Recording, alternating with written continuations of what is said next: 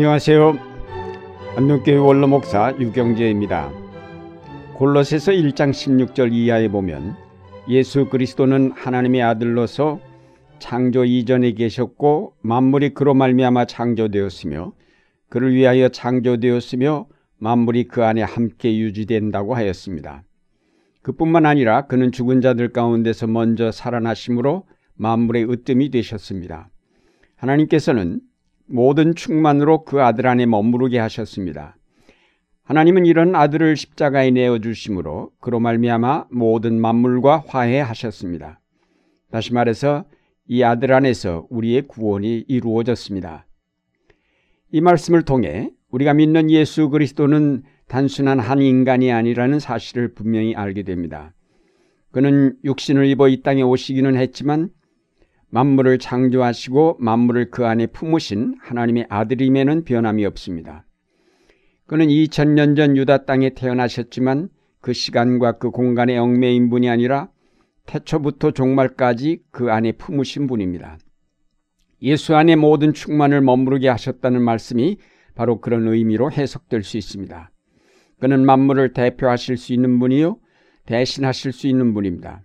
다시 말해서 예수 그리스도는 현재의 50억 인구만이 아니라 아담으로부터 시작하여 종말에 이르기까지 앞으로 태어날 모든 인간을 그 안에 품으신 분입니다. 그 모든 인간을 대표하시며 대신하실 수 있는 분입니다. 그의 십자가의 죽으심이 어떻게 온 인류의 죄를 대속할 수 있는가를 여기서 이해할 수 있게 됩니다. 그는 만물을 그 안에 품으신 분이요 만물을 대표하시는 분이기에 그의 죽으심은 만물의 죽음이요 만물을 대표하신 죽음이십니다.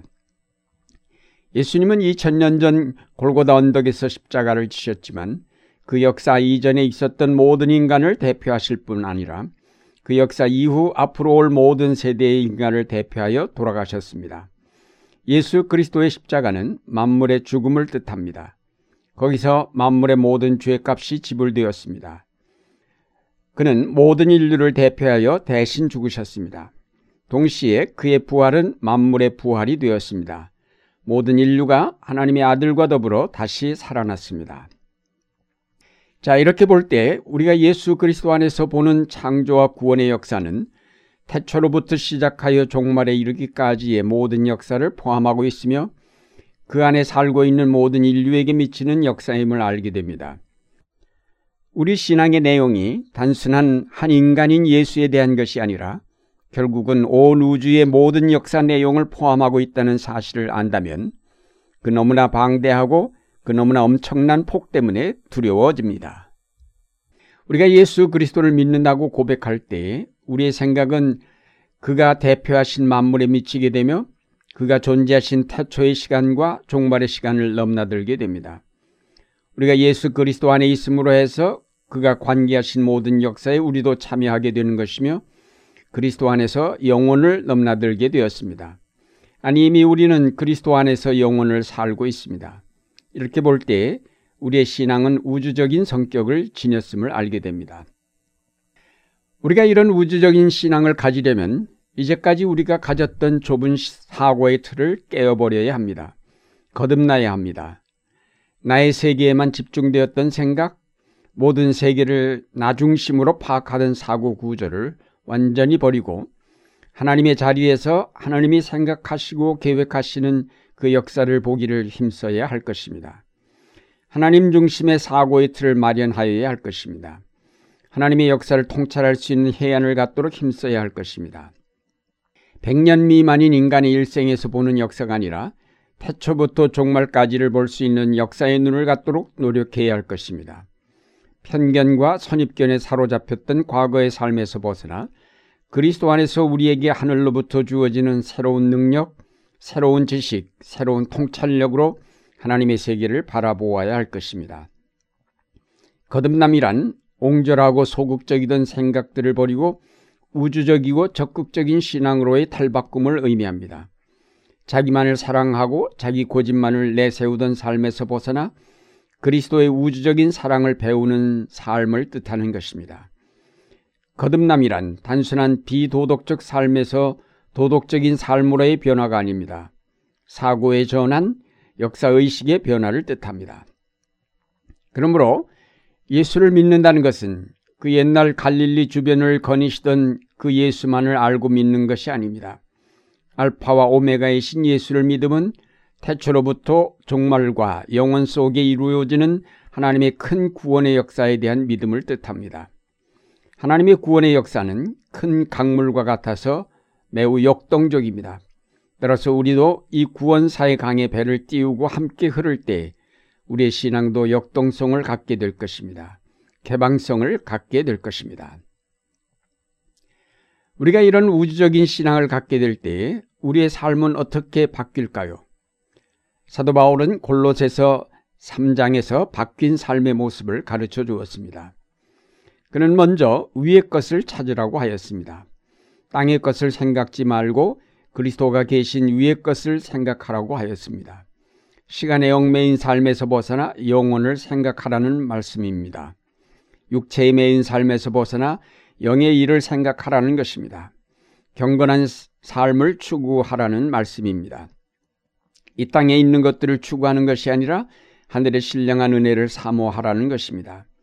우주적인 신앙으로 바라볼 때에 진정한 보배는 하늘에만 있다는 사실을 알게 됩니다. 그러므로 우리는 하늘의 보배를 얻으려고 기도하며 노력해야 될 것입니다. 위로부터 오는 능력과 사랑이 없이는 우리의 우주적인 신앙도 공허한 것이 되어버리고 말 것입니다. 다음으로 사도 바울은 우주적인 신앙으로 대인 관계의 폭을 넓힐 것을 권면하였습니다. 그리스도는 만유시요 만유 안에 계시기 때문에 그 안에서는 헬라인이나 유대인, 할례당이나 무할례당, 종이나 자유인의 차별이 있을 수 없다는 것입니다. 우주적인 신앙은 이런 모든 인간 차별을 극복할 수 있다는 것입니다. 만유의 신 그리스도 안에서 모든 인간은 다 형제요 동등한 인격을 부여받은 하나님의 백성임을 인식하게 되는 것입니다. 우리나라는 너무나 좁은 땅에 살면서도 그 안에서 하나 되지 못하는 불행한 역사를 살고 있습니다. 남북 간의 대립과 아울러 동서 간의 지역 감정들로 우리 사회는 깊이 멍들었습니다. 그리고 산업사회가 몰고 온 계층 간의 갈등은 참으로 해소하기 어려운 문제로 이 사회를 병들게 하였습니다. 이 고질병을 치료하는 길은 그리스도 안에서 우리 모두가 한 형제요, 자매요, 같은 인격을 소유한 하나님의 백성임을 깨닫는 데 있습니다. 우주적인 신앙은 한 걸음 더 나아가 서로 용납하여 피차 용서하는 사랑의 사회를 이루어가는 것입니다.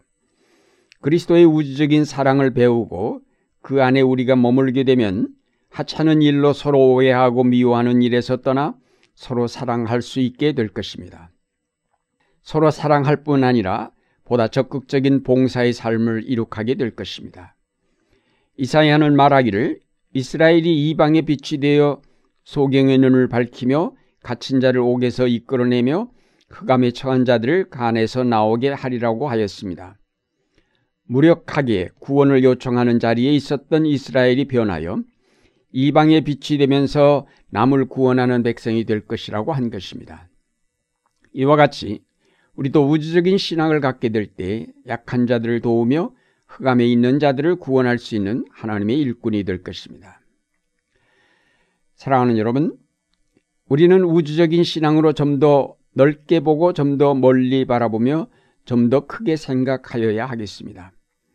우리의 시야가 너무 좁은데 같이요. 우리의 판단이 흐려지고 우리의 생각이 소극적으로 흐르지 않도록 만물을 창조하시고 만물의 으뜸이 되신 예수 그리스도를 바라보십시다.